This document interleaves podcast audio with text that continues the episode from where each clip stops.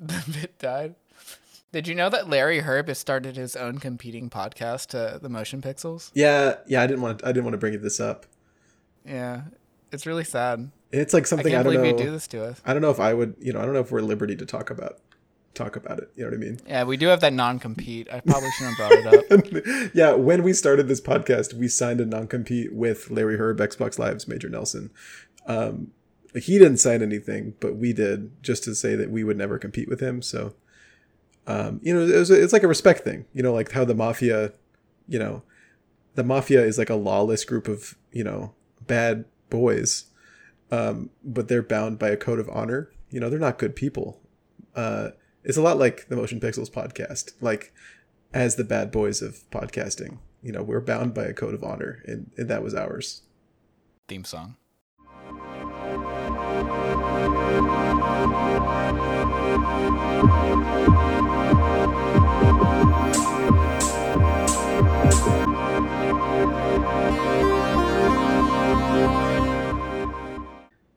This is the Motion Pixels podcast. I'm your co-host August Meyer. August, say hello. Uh, Matt, if you could edit the uh, anime uh, uh, salesperson for Windows 10 uh, for my hello, that'd be cool because I still think that's really funny. Uh, joined by my co-host Matthew Rawlings. Matthew, say hello. Uh, you can say hello. You can you know leave the soundbite there. it's up to you. People. because this is the Motion Pixels podcast. Joining so, are we getting? Hmm? Are we? Are we gonna get our own? Like, should we pick our own OS-tan for, but a pod ton? I, I suppose. If it's good enough for, for Microsoft, it's good enough for me. Is what I always say. But no, no, no, I would not like. Uh, I would expressly not like to have a, a pod. pod you don't want to be represented by some anime girl, huh? No, that's you, just you prude. You know, I, you know, that's not the kind of marketing I personally uh, engage with the most. So you know, I'm good on that front. I'm good on that okay, front. Okay. Yeah. Um, but Matthew, uh, this week, um, in addition to Microsoft's brave choice to advertise with an anime girl mascot, uh, Windows 10. Um, besides that, uh, what will we be talking about? What, what's on the agenda? What's on the docket? List it off. List off the, the checklist of content that we're going to be slinging our viewers, our listeners, our consumers this way. Uh, I wanted to see if you had been keeping up with all of the um, the summer Game Fest coverage, or I guess shows, the series of shows they've been doing. Have you been watching any of that? Um, uh, so, some of it. So I've been watching. I've been trying to watch everything that Geoff Keighley's thing has been doing, but that has a really similar name to what IGN is doing because there's like Summer of Gaming and then there's like Summer of Fun. IGN's doing one too. Yeah, and they have very similar marketing oh. and very similar like they're all doing the same kind of thing. Like they're announcing the th- the stuff that would be announced at E3.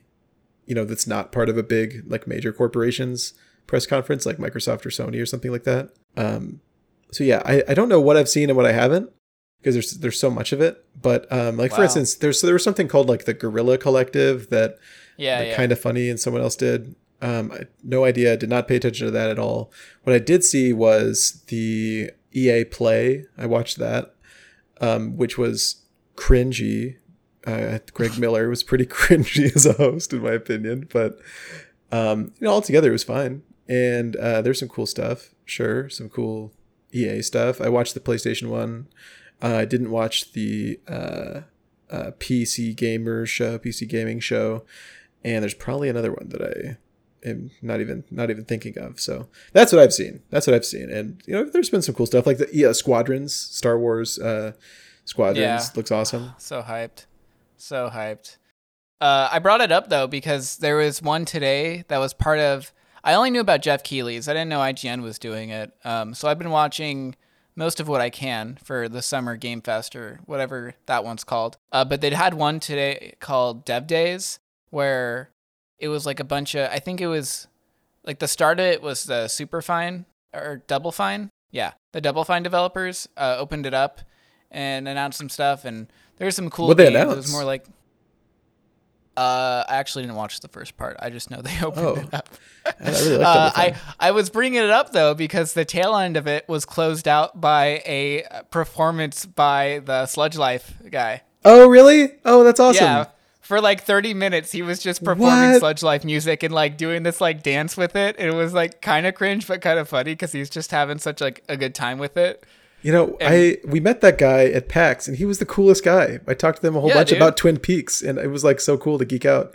And like I told him that uh, my so Sludge Life is a game that was just released for free on the Epic Game Store, but I just like f- I saw the album art of the EP that like went along with the game on Spotify, and I just thought it looked cool, so I listened to it. I listened to it like quite a bit, and I didn't even know it was a part of a game. So when Matt and I were at PAX East, we saw this this album art at the Devolver uh, Devolver Digital booth, and I went up to someone. I was like, "Is that what is this?" Like I thought it was just like a like a EP on Spotify, and they were like, "Actually, man, the guy who the guy who made it's like right over there. You can go you can go say hi. He made this game called Sludge Life." And I talked to him, and he told me all about this like crazy graffiti game that him and this other guy had made, and uh, yeah, it was just a really wild experience because I didn't even know anything was tied to this this music, and I listened to the music before I even I haven't even played the game yet, um, but I'd like to, and the music is super good. Uh, it's like really grimy, uh, grimy hip hop, like electronic music. Yeah, it's interesting, and uh, dude's pretty cool too. Um, but yeah, it was cool seeing up there. Like, uh, like, see, I like this summer game fest approach more than E3 in a way, because like, what was cool about E3 is you got all of the big publishers doing all their stuff like back to back. So it's this week of like all these crazy announcements. But now it's like more spread out, which kind of sucks because I don't even know if Microsoft is doing one. They are They have in- announced to do. in July. Oh, okay. Yeah, see it's like it's so spread out like um you know like Sony just did theirs like last week and that was pretty cool, but now it's like we have to wait a month for Microsoft. But at the same time, there's these smaller press conferences uh every day, every other day, and I'm more inclined to watch them because it's like why not? It, it it's it's all this content that's spread out more over time, and I'm finding out about a bunch of cool games this way. Like uh, they did some indie one a couple days ago where it was like that one of the that developer of 30xx that we met. He was on there talking about the Whoa. game, uh, going over that stuff. Uh, I found another cool game. Like somebody's making a game that's basically like Mega Man Battle Network. If you've ever played that. Is that like a card based game? Uh, kind of. It's it's more than like a card-based game. It's uh, you're kind of on like this series of, I don't know, like each person has like a three by three grid of panels they can move around on, and you uh build a deck around like abilities you can use. I don't know if this one is as much like that as Mega Man was, but it's that same like combat style. But it's just cool. Like it's like I wouldn't have heard about that if it wasn't for this thing. For sure. And then during the Dev Days t- uh, thing today, let me. I'm gonna pull up the name so I know exactly what it's called. But um, there's this really cool space game that's kind of like, it's called Starbase. It looks almost like a Minecraft in space kind of vibe, uh, where you build spaceships and everything's kind of like blocky looking, but not like to the extreme of like Minecraft. Um, but you can do things like build giant space stations and uh, control parts of the galaxy, and you can build spaceships and go to war, and you can like do sp- raids on planets and on other people's spaceships, and it's this insane looking game that's just like, wow, okay, yeah, I would have totally missed this if this hadn't been, or if this had been part of like a traditional E3 structure, but it's like I'm getting to appreciate a lot of these cool things that are coming out, which I think is really helpful for a lot of smaller games that would typically like struggle to like imagine if like you know Starbase was announced uh, during the PS5 event, right? Like people would have saw it, but it wouldn't have been like as big. So I don't know. I think I think it's cool. It's uh, I'm getting a lot of exposure for a lot of cool things that are coming down the pipeline. So pretty neat.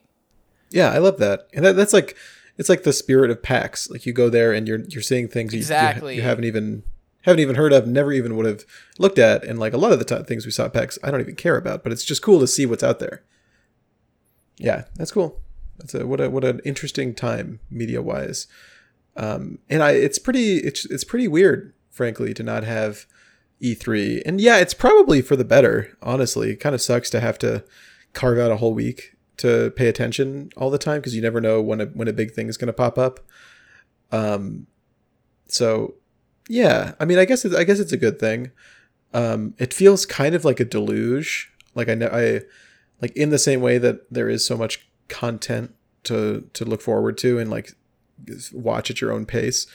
Um I for, someone who's not paying attention to some of it, I feel like there's like okay, there's 50 things. I don't have time to look through all 50 things, but 50 things were just announced, so I kind of missed so much that I was I was already missing uh, uh, anyway. But it's just like to know that it's out there, you know, makes me kind of makes me kind of sad because there's so many things. Like I saw uh, at one of these events, there was like uh, it might have been like the PC gaming show.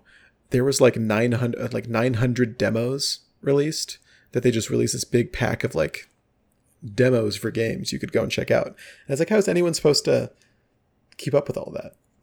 Yeah, that's kind of a lot. yeah, but it's cool. It's cool. I mean, everything. It's like the sun, the sh- the sun, uh, sun of attention. The eyeballs are shining on so many, so many more things that they wouldn't have wouldn't have typically. So it, it's probably good at the end of the day. Mm-hmm. Yeah, it's it's interesting. Um, I think Steam has had this real issue lately where, like, I think right around that that demo thing that you're just talking about, like they had a big page where like I that's where everybody could get the demos for the stuff they showed off um, was on Steam, but it was like almost sabot in a way like sabotaged by like EA and a couple other companies because they're putting all their games on Steam now. Mm-hmm. So instead of those games being like on the new and trending, it's like Sims 4, Titanfall 2, Oh Dead yeah. Space 3. Yeah, so it, it kind of it was like poor timing in a way. Like it's not like they meant to do that, but like that that page is already gone and you can't see any remnants of games that were shown because they've mostly all been replaced by uh, all the EA games coming to Steam that I guess for whatever reason people hadn't bought yet. Yeah, I see. I am not the kind of person who will just like blacklist a game because it's coming out on a launcher. I don't want to don't want to download. That just doesn't just not my thing. So maybe maybe there's just a lot of those kind of people who were just like you know the Sims 4 they didn't want to have to download Origin, which I get. It's a, it's a big big old launcher. Some people don't want to download you know stuff they don't want on their computer, which is fine. Um, but they wanted to play The Sims, so I mean, The Sims is a hugely popular game, so it doesn't surprise me that it's finding it's finding an audience. But um, stuff like Dead Space, I feel like I don't know, Yeah, Dead Space 3. such an old such an old game. yeah, it's crazy. It's an old game, and I don't think it was remembered that fondly from what I what I recollect about that time. Well, like it was Si- The Sims era- 4, people have people have like complaints about The Sims 4, but like it's still The Sims 4. It's like you know Animal Crossing. It's just like a game that everyone everyone plays.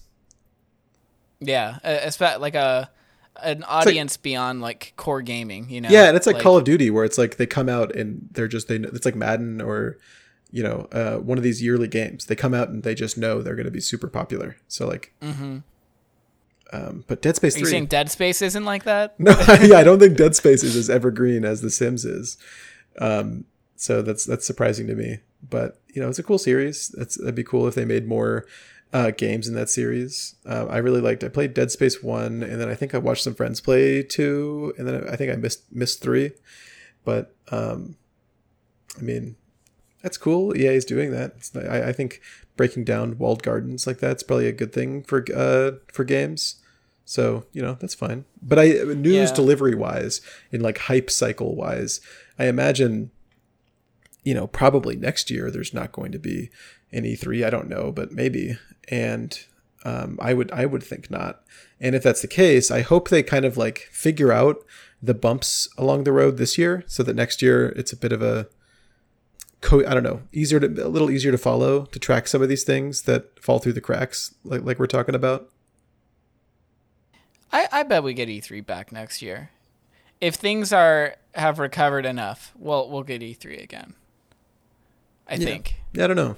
I think. I don't. mean, we'll it's see. actually kind of weird that we're at a point where this could have totally killed it.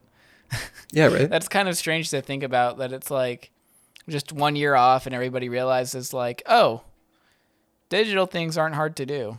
at all. And we're in an age where it's like we don't like E3 was already shifting from press to people going as like mm-hmm. a con in a way, which made a lot of press not like it. So in this way, like press still like don't get a hands on um, unless they're given like a demo specifically to play, which I imagine uh, public studios are giving to people if they really want you know critique on their game, um, and that's probably easier done digitally.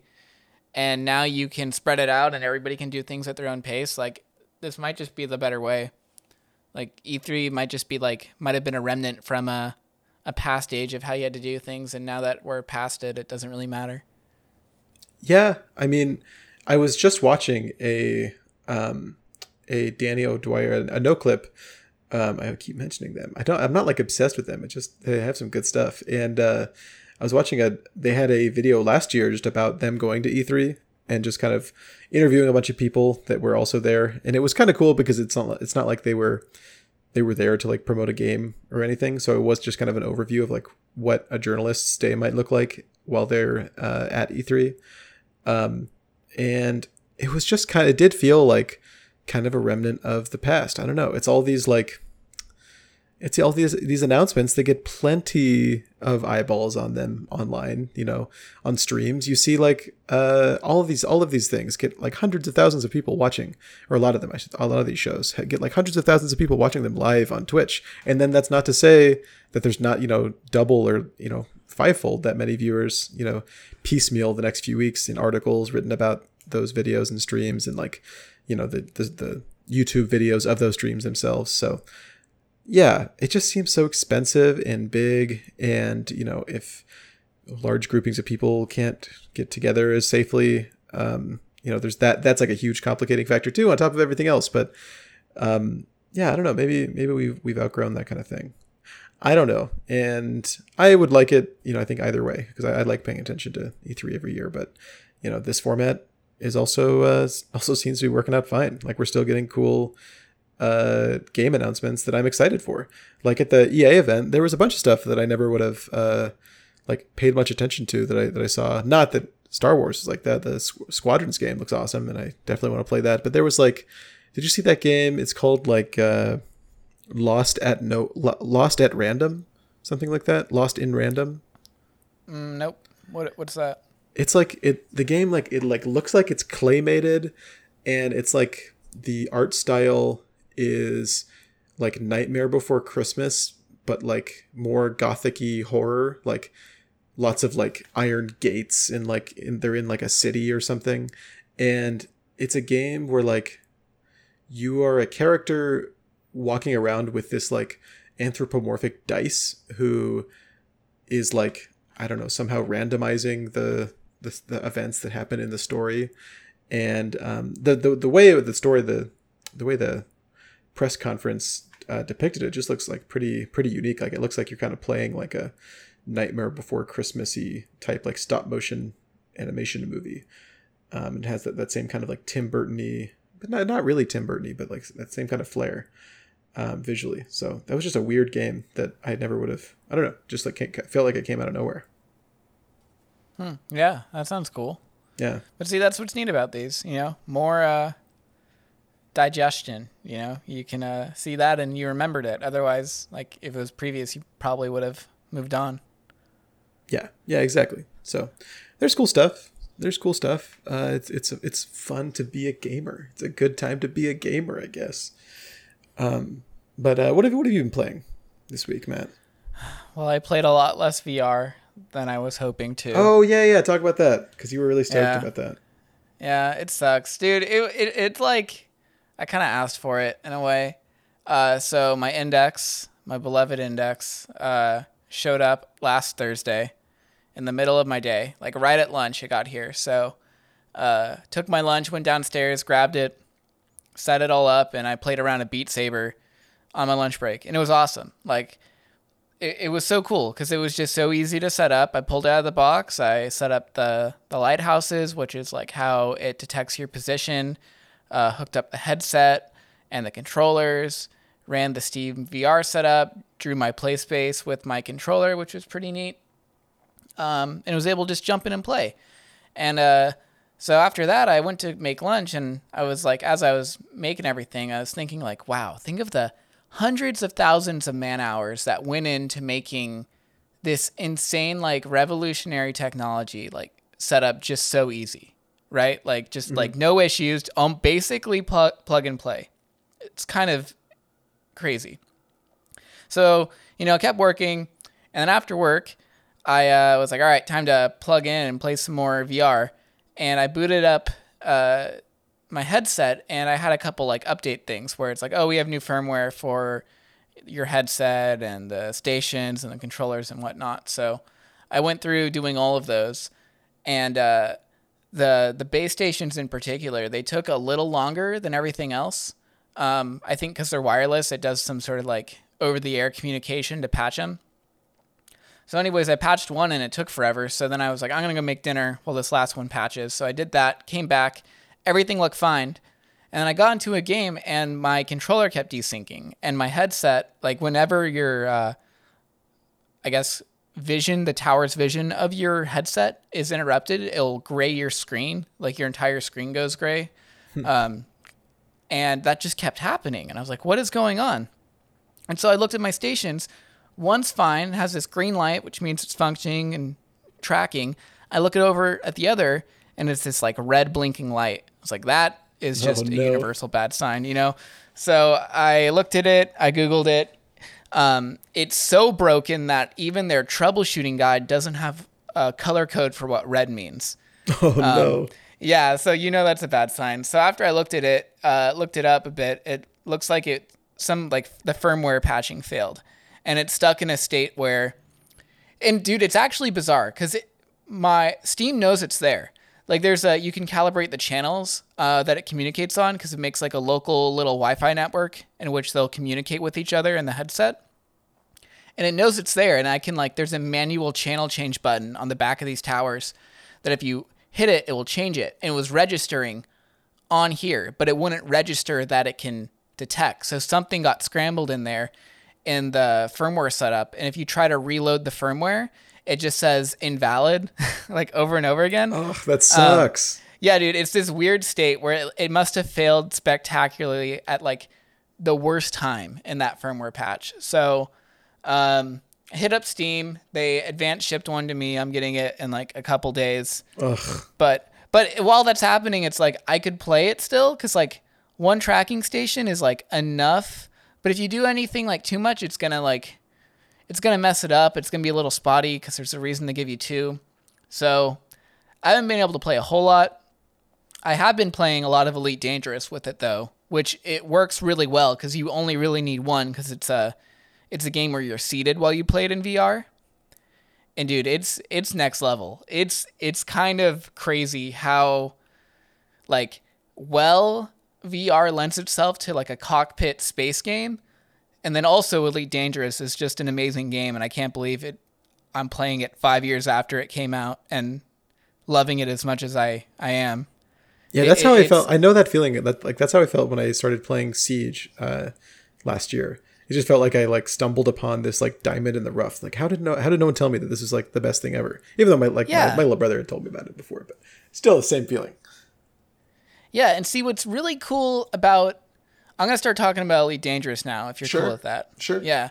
So, um, background on this game, it's uh I don't know, like seven years ago, maybe six. There's like Kickstarters. That's when like Star Citizen and this game had their Kickstarters going. Um, it's a space sim game where you are in a spaceship and you fly around a galaxy and you can do all sorts of things. And it's very like sim based where you can manage things down to how like what parts you put into your spaceship, how you power those parts, what parts of your ship get power, and it, it just it goes super deep with all these different things you can do. And there's a lot of different activities in this game. Um and what's really cool about it is it has this like the game itself is just really open and so there's like a lot of different activities that you can do like you can go be a bounty hunter you can be a trader where all you do is find profitable trade routes to trade resources between space stations and make money that way or you can go mine You can go explore. Like it simulates, uh, not simulates, but the map is literally the entire galaxy. So you there's like an area of space that's a bunch of areas where there's systems that have like other people and uh, space stations there. But then if you want to go to the other side of the galaxy where there's nothing there, you can. It takes forever and you need to prepare for the trip, but you can do it. And it will actually take you like a couple real life weeks to get there because of the amount of distance you have to cover. Oh whoa. But but you can do it. Yeah, so the game's super open. But what I'm finding to be like the, the coolest part about this game is the amount of interaction the developers have with the community. Like uh this this game isn't super huge. It doesn't have an audience on the scale of like, you know, Rainbow Six or something. But for for how I don't know. It's small. I would say it's a small player base. Um, not incredibly tiny, but small by like large game standards, I guess. Uh, for how small the player base is, the the devs like will really listen. Like uh, a lot of the the lore in this game is generated, I think, procedurally. Like they kind of like will simulate like a history of a bunch of factions. Because if you're gonna have like like the the area where most people live in the galaxy is like this thing called the bubble, right? And it's a lot of closed systems where you can find a lot of space stations that are inhabited by a bunch of different factions. And so factions will either span like maybe one system or two systems. And there's like these three superpowers that are all over the place. But like everywhere else you'll go, you'll find like basically tiny little governments, you know? It's like going to like California or Oregon, but there's like thousands of states in a way. Okay. Um, But what what you can do is if you have a big enough player base, you can rec- like a like you have a group of like I think it's 10 people, you can register your group with the developers and then a request a faction is made around your group. So you can give them a backstory, the government type, and all this stuff, and they'll sit, they'll put it into like almost like a uh, dwarf fortress history generator. They'll make this long history of what this faction has done, and they'll give it to a system, and then it's just there. So Whoa. yeah, so you can like you you can have your custom faction uh, just existing in a system, and other people can interact with them and can partner with them and uh, do missions for them. And then what's cool is that these factions, since it's all simulating this stuff, uh, people can sabotage or boost them. So like if you do a lot of trading into one system, their economy gets boosted, which makes them have like a rapid expansion where they'll maybe offer more things on sale that you can buy for your spaceship there or offer you more missions to go out and do things. Um, but that can cause problems with neighboring factions where uh, they're take since they're taking some of that uh, you know strength of their economy out from them, they'll maybe start a war. Like one system we flew into, there was two competing factions in a solar system, and we just stumbled upon a civil war going on, and we were able to pick a side and help them fight. And like based on our actions and like how successful we were in the battles that were going on, we could turn the tides of battle and make it so one government would beat the other. And by doing that, it will then shift the balance of power in that system. And that can have rippling effects throughout the entire galaxy. it's so cool. It, it, it's just like such a neat little system that the world is like constantly evolving and growing based on things that are uh, happening. And there's so much player input down to the point where you can have your own faction based off uh, your friends, and you can essentially have a home base. It, it, it's it's really neat. I haven't seen anything like it before, and y- there's just so. Then on just on top of that, there's just so many other things you can sink your teeth into with this game, and there's so much stuff they put into it that uh, it's not like unlimited uh, content and like a limitless game, but there's so many things to explore that it's something that I I can totally see myself playing for a really long time because there's just so much to it. That's really cool. Yeah, yeah, That's dude, it. it's dope. That sounds a lot like what I what I thought MMOs were going to be. But then you find out MMOs are just for the most part loot grinding like loot grinding machines. Um, but this sounds like a loot grinding machine that uh, has some like huge environmental consequences that are organic in the way players uh, like cr- create them or like turn the tides of them. That's pretty dope. I've never really. I think the only thing that I I'm aware of that sounds similar is Eve Online, and that's another spacefaring game that I know you've played with. So actually, do you know what the differences, like key differences, are between Elite Dangerous and Eve Online? I so I haven't actually played Eve Online. Um, I played some of their spin-off games, which didn't do well because they weren't very good. Uh, but from what I can tell, Eve is more like almost like an RTS perspective. Like this game is first person, you're in the cockpit, right? And you're flying your spaceship like that. Eve Online, I believe, is more like top down, flying around systems. Um, a lot more player world dr- economy driven in a way. Like you can't make a company in this game. Well, you, you kind of can now with this latest update, but it's not to the Oh, scale I of see. Eve. So it's it's less like- less of these like like AI generated factions based. It's less based on that, and more based on like actual player created companies competing with each other. Yeah, like you can't have to the scale that these cor- uh, these corporations exist in Eve Online. You can't do that in Elite Dangerous. Like you, you've heard the crazy stories. Like people made player run banks, and there's Yeah. that one story where the guy uh, started the bank and had all this stuff, and then ran off with all the money. You know, like you can't do that in this game. Um, Eve is a lot more open in that sense, but it, that game is just more like it's a second job in a way. Where this is like you do jobs, but they're fun. so it's like a better balance in a way. Maybe like a bite sized version of Eve Online, like just the fun stuff with this like AI story building. Maybe. I mean, the real meat of it is like, I think Eve Online, the universe is developed. I haven't played it, so it's super hard to know. But I believe it's just all player developed, and there might be a story, but I think it's more of the stories players tell. And this, it's like player assisted, um, you know, uh, stories that are more just generated by a computer. Like you can shift things, but the computer is going to tell the story, and the players can't do anything other than like maybe request something get added. Um, and it's more just like power control. It's not really like a story. There's a main narrative that's put out by the developers, but uh, if the developers just stopped updating the game, then it would just be a series of like power rising and falling in different systems. Um, and then, then the real meat of this game is like it's actually about it's like a spaceship simulation, right? Like you don't get that in Eve.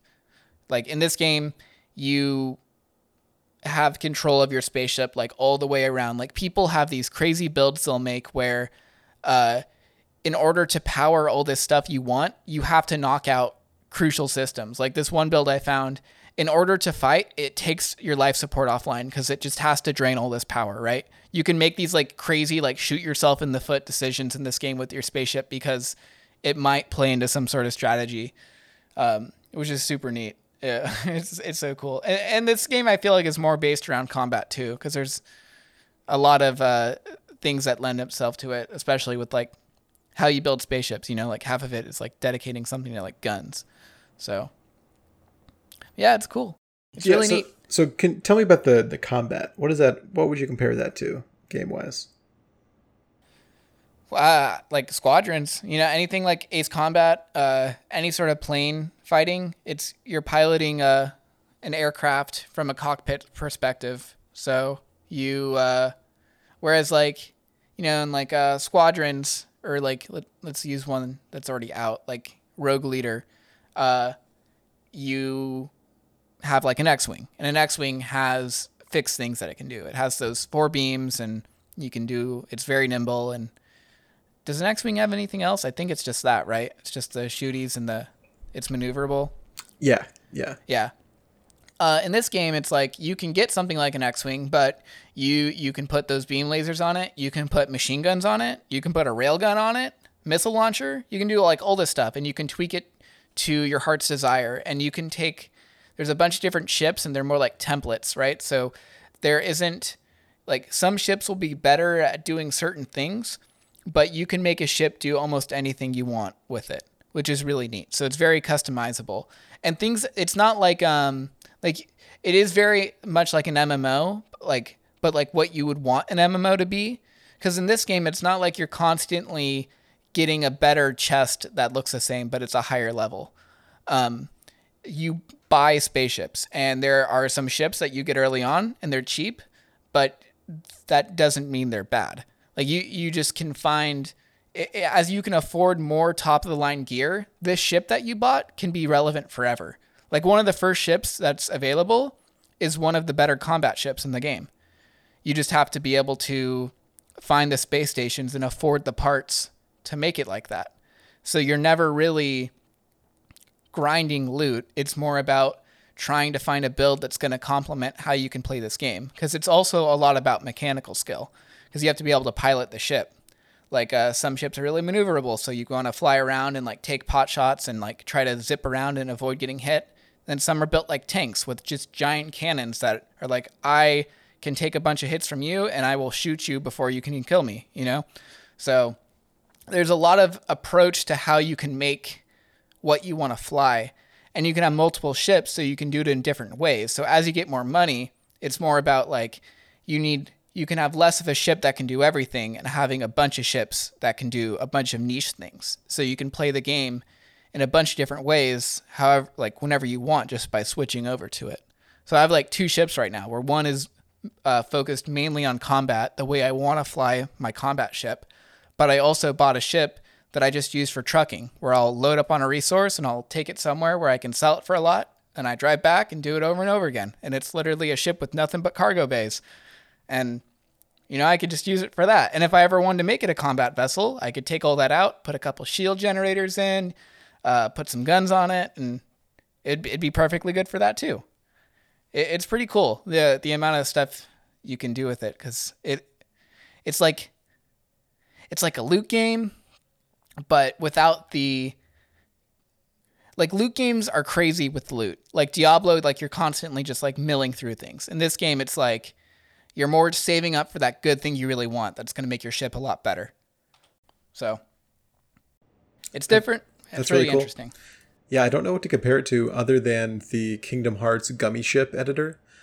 Um, It's not uh, it's not as customizable as a Kingdom Hearts gummy ship editor. so it's like a less. It's kind of like a less. Uh, I guess you could say like a budget Kingdom Hearts.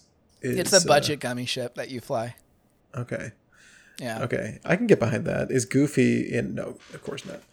Um, but Mark Hamill is in the other, the competitor to this one, right? That like the star-studded, uh, giganto budget competitor to Elite Dangerous, uh, Star Citizen. I know you've been like you've been talking to me about that lately. It's just kind of funny how these games seem so similar.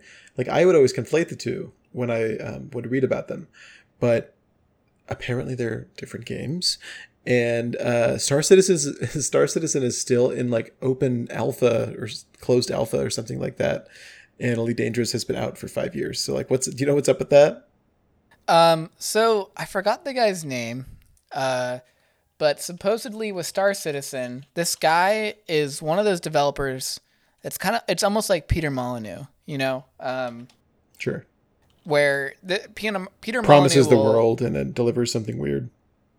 Yeah. Um and it yeah, he like he'll say, "Oh, like I think in Fable he's like you can plant an acorn and you come back 10 years later and it will grow a tree." And it's like, "No, that doesn't fucking happen." You know? It's or like when he promised Milo. Milo's like a real person and it never came out. You know, it, it's like cuz it's not it's bad. It's not it's not what you're saying. Um it, it's not to that degree, but Star Citizen is founded by this guy uh, named Chris Roberts, who I had never heard of, but my friend gave me a bit of a history lesson on him. Um, he has a history of uh, scope creeping really hard. So there's this one game that I had never heard of that was supposed to be pretty big back in the day. That was basically the predecessor to Star Citizen called like Freelancer or something like that. Never heard of it. Never heard of it. Yeah, I didn't heard of it either, but I think it was owned by it was a game where he's like promising the world and wanted to make it the best as he could, so he kept thinking of things to add and add and add and just scope creeping to the point where it would never deliver. Uh, it got to the point where Microsoft had to buy him out, gave him strict deadlines. He didn't like that, so he quit. And then the game came out and nobody cared because we had never heard of it, you know. So obviously didn't do well. But it's kind of like what's happening right now. Um, like Star Citizen I was told, I haven't seen it, so I don't know if it's 100% true, uh, but I, I wouldn't doubt it, that it's the most funded video game ever. Yeah, three hundred million dollars, right? Yeah, and it's only growing because its audience is all whales. um, so it's this game that can stay in open alpha for five, six years because he's promising the world. Like, like have you read uh, Ready Player One? Uh, no, but I've seen the movie.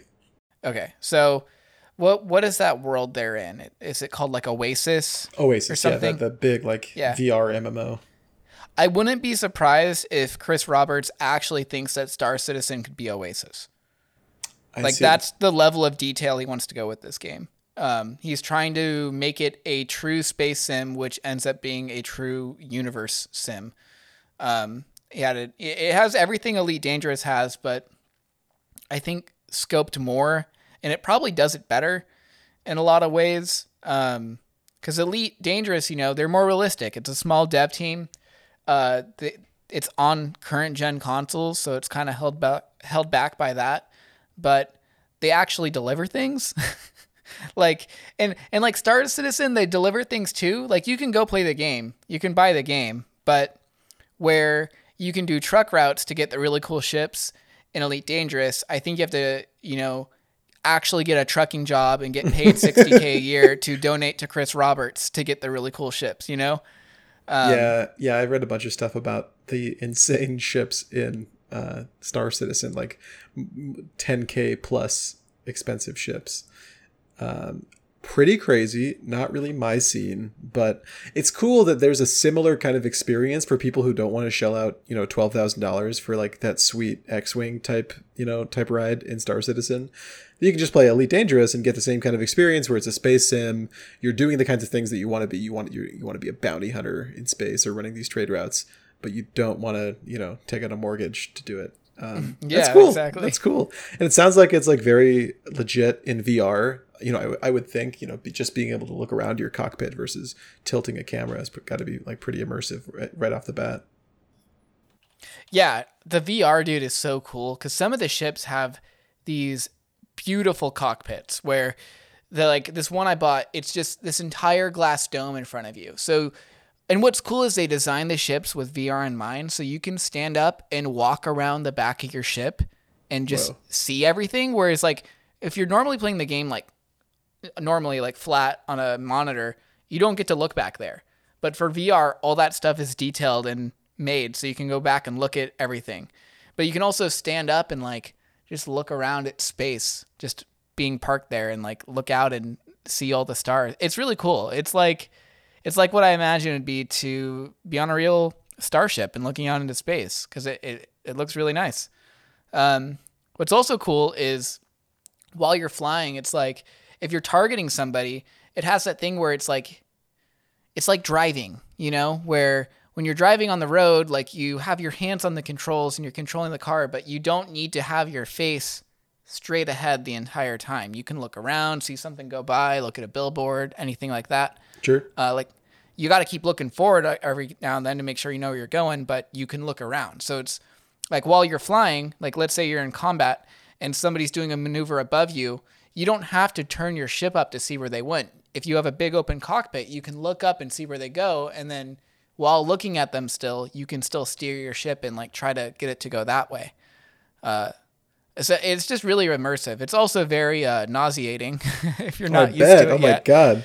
especially since you can do like 360 flips and everything. Um, yeah, there's like eight axes, right? yeah, it, it, it, you can turn yourself any way you want. And then if you turn off flight assist, dude, oh my god, it's even worse.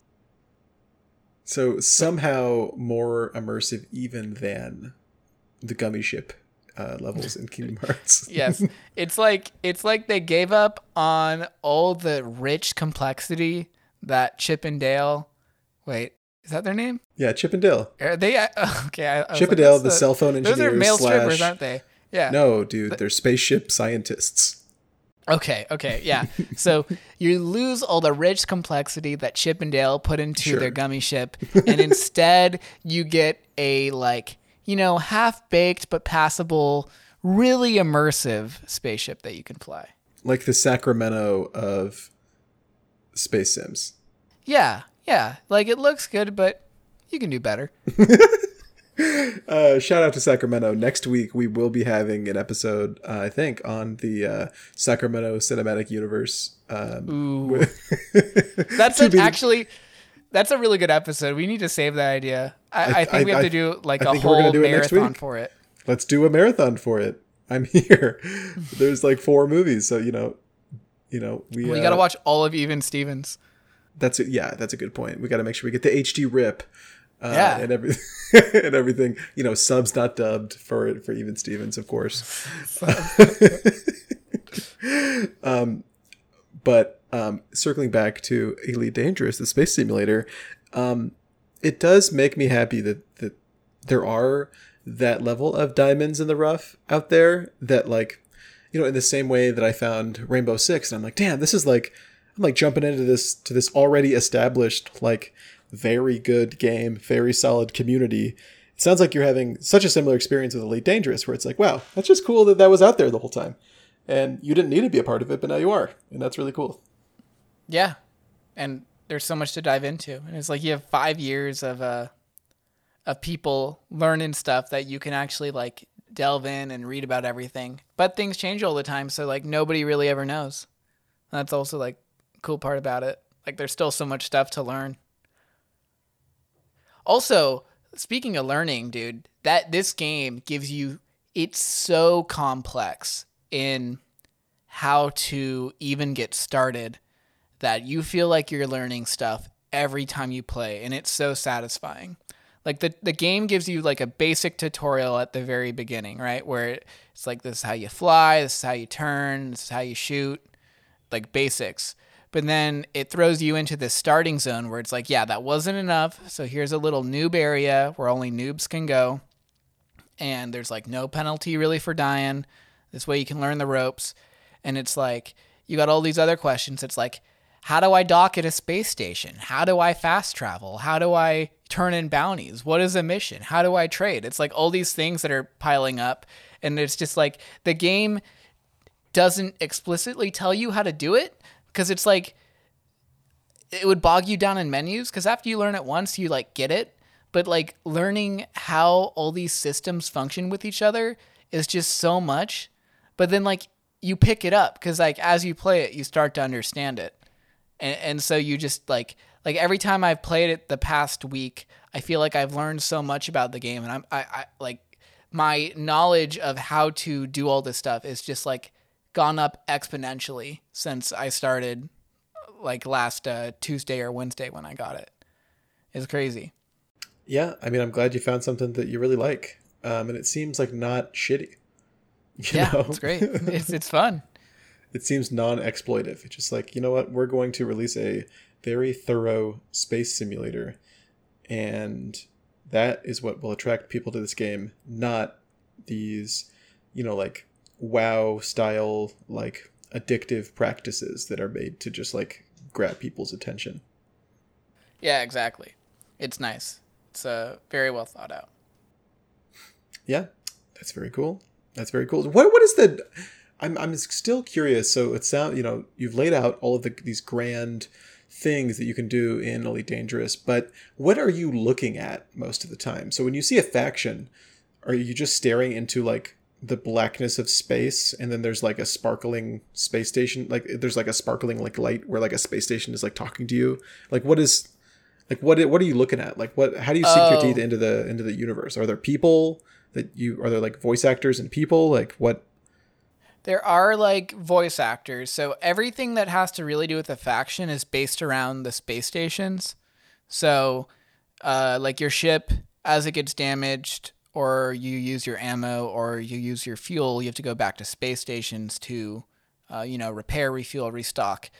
Um, but while you're there, you can accept missions, right? And all these missions are laid out by the factions, and you can see the factions that are in the system at these stations. So they'll tell you like this faction controls this station, and if you view the the the system you're in, you can view which faction has a ruling power over this system, and you can view which superpower they're aligned with. So it's all like local based, and you actually have to go to somewhere to know. Like I can't pick a random system at the other end and look up who's in power over there because I I gotta go there and find out. Like there's no way for you to actually know. Um, and since there's so many in the game, you can't actually Google them either because there's so many that there isn't even like a list of all the factions in the game yet. Um, not because they haven't been discovered. I imagine a person has seen each one at least once, or a group of people, you know, has seen all of them. But it's more like there's so many that there's not enough like dedicated manpower dedicated to writing docs on factions for them to all be there. So when you want to interact with a faction, it's just you basically just see it at a space station, and it's not like incredibly integral to. It's like kind of what I was saying, like the stories in this game are more about how these systems interact with each other rather than like being these like player it is kind of like eve in that sense where stories are player created but like eve it's like a universe in which people inhabit all of these things to make it work like there's a player at the top of that corporation where in this game it's like players make events by like helping the NPCs at the top of a faction in a way. Like it, it's a, it, I guess it's subtly different, but it's big enough to change like the whole balance of how it is. But really, factions don't exist outside of like menus in a way. Like you'll never look face to face with another NPC that rules somewhere, and the only real voice lines are when you go to a station. There'll be like an announcer that's saying like don't loiter here if you you know you're caught damaging property uh, there may be like consequences and like it just depends on the station so there's like different personalities that you can kind of see um, but it's not like there's like a cast of characters right because it's a know it's a galaxy full of like literally billions beyond billions trillions of people you know so it's different. it's weird. Yeah, it's it sounds kind of like No Man's Sky in the sense like Yeah. not just because it's procedurally generated, but because like you can kind of claim I think in, in you were saying in one of our you know OPCs off pod conversations uh, for those keeping score at home uh, that you can like claim a a, a galaxy or not a, a star system if you if you encounter one that no one else has before, a la No Man's Sky. Yeah, like so this game I don't know exactly how they do it. I know No Man's Sky is it's actually almost the same system I think as No Man's Sky where everybody exists in the same universe, but as people uncover something, it will uh you know generate that world and now that world is there for anybody else to go visit, right? That's how No Man's Sky works. Uh, I think so. I, th- I haven't played it myself. Dan, I know, is an avid player. We can talk to him next Yeah, week, maybe. I, I I believe that's how No Man's Sky works. I think that because you can encounter planets that people have found, right? So Yeah. um, that and that's how it works in this game too. Like you, as you start to go out, you can explore the entire galaxy, and there's parts that are so far away that there's probably parts that people still haven't seen. And if you're the first person to find it, you can. It has your name on it. It's like first discovered by this player, and so there's that real ownership. So it has it has that entire system from No Man's Sky. Um, it doesn't have the le- where No Man's Sky is different. I believe is that you actually land on the planet and you can get out and you can explore all that stuff. Where this game doesn't have that. Um, you can land on a planet and I think you can like set up bases, but there's no first person, uh, like actual like person view. Like you're never you're never a person with legs walking around. Uh, they're adding that in the next expansion, but that's not in the game right now. You're only ever existing in like the cockpit of a spaceship or a vehicle that's on the planet. So it's not as um No Man's Sky is different in that sense where you can actually like go to the you know sim- just land on the planet seamlessly and get out and walk around. They don't have that, um, but it has that same system where you can discover things and have your credit to it. yeah, and that's that's that's cool. I mean, that's a very novel thing, you know, for that level of persistence uh, across a shared world. Mm-hmm. And you get a lot of money for it too. Oh, I didn't Yeah, know that's that. that, that- yeah, there's like a whole faction of like people that play the game just discovering things and that's how they afford stuff. Whoa. You can just go on exploration missions and get star charts and gather data about systems outside of the the bubble is what they call the civilized area. And it, it's like a total valid way to play the game and they reward you for doing stuff like that. You know, not to do the thing I do every podcast, but to relate it to Metal Gear. Um, uh, that really reminds me of one of the coolest just things in games, in my opinion, uh, at least in like shared online games, is in Metal Gear Solid Five: The Phantom Pain.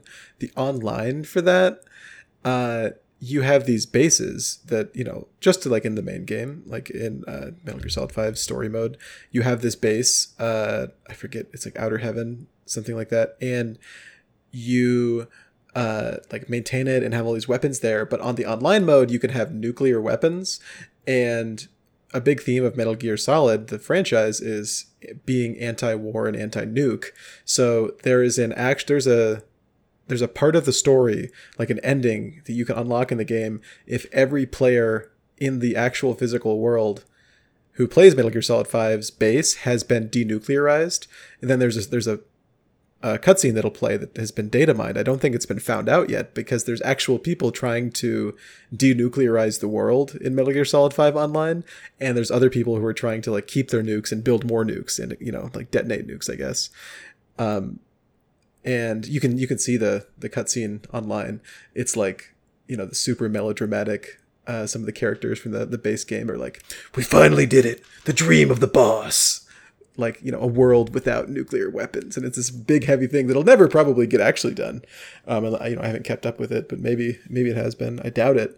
Um but just like to tie it back to elite dangerous it's like you're never going to find every uh like star system in this game. I i, I doubt it. If it's like being continuously generated like it might just be endless There's by actually nature. too many. Yeah. yeah, there's, actually, just too, many, but there's still these people going out to make it their sole purpose in the game to go and explore things. You know, it's that same kind of like just journey of you know humanity. Uh, it's just it's a very like human part of a game that has been gamified, um, and I think that's really cool about these shared game, shared world games. That that, that those kinds of things can happen.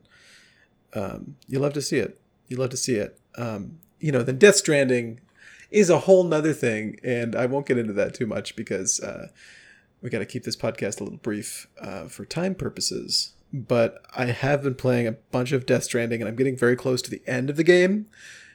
And maybe next week I'll be able to talk about my impressions of the entirety of Death Stranding, which I've been putting off actually finishing. Um, but what you're saying about Elite Dangerous. I mean, I was not expecting to come into this podcast and just talk about Elite Dangerous, but I was into it because I just didn't realize there was so much to it. You know, I saw it and I was like, oh, that looks like a fun, like, dogfighting game. That's cool. But the systems that you're describing seem pretty progressive, like, seem pretty, uh, pretty nuanced and interesting. Yeah, and it, it's so flexible. Like, there's people that have no interest in doing combat, and all they want to do is simulate being like a a space merchant. And it's a totally valid way to play the game. It's awesome because a lot of you know MMOs don't lean people towards doing that. Like they'll have a system like that. Like it reminds me of. Did you ever hear of Star Wars Galaxies? Mm-hmm. Yeah, of course. There was like a class called the Dancer or the Entertainer or something like that, and their entire purpose was to be at these player hubs and dance and entertain people. And like you could do that, but it was kind of like a meme role in a way. Like I'm sure there's people that only played that game and had a great time doing that, but I highly doubt that the systems were for dancing were as in depth as like space merchanting. And yeah, or like being a bounty dangerous, hunter. you know. One of the more Yeah. traditional Star Star Wars roles that you might imagine people play in a video game. Yeah, exactly. Like like the weird niche roles that sound more like you're doing a simulated job in Elite Dangerous. Um, they're super fleshed out and they're totally valid ways to play and they're fun. It, it, there's actually something to it in a weird way. Um, whereas like a, lot of other games, they like try to have that level of like, yeah, this is a world, but really they want you to go out and kill people because that, that's that's what that's where all the time and effort's put into because that's, that's how most people are going to want to play the game you know? Um, this world they the systems are all balanced in this way that it's like you can do all these different things and it's really cool.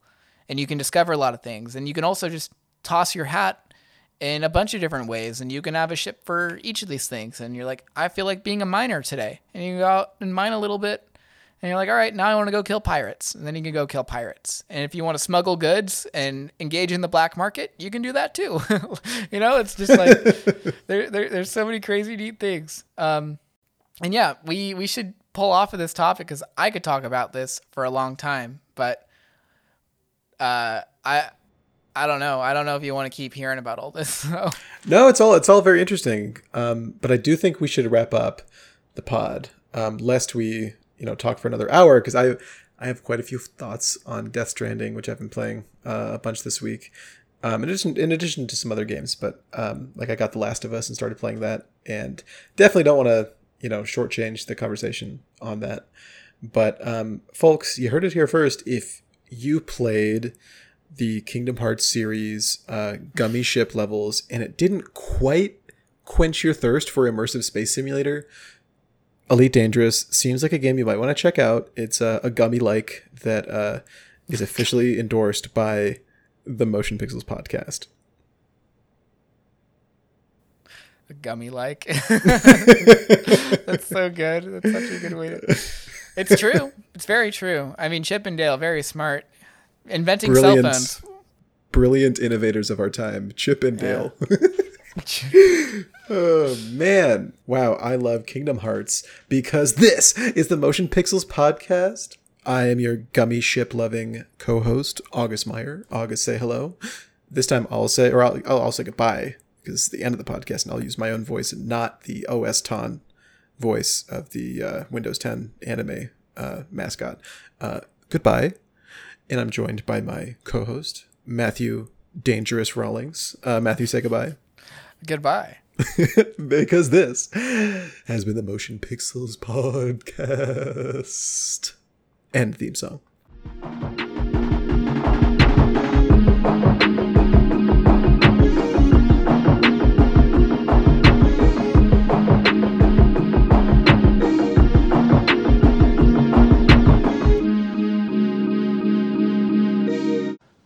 I'm finished. Toko, I appreciate your time.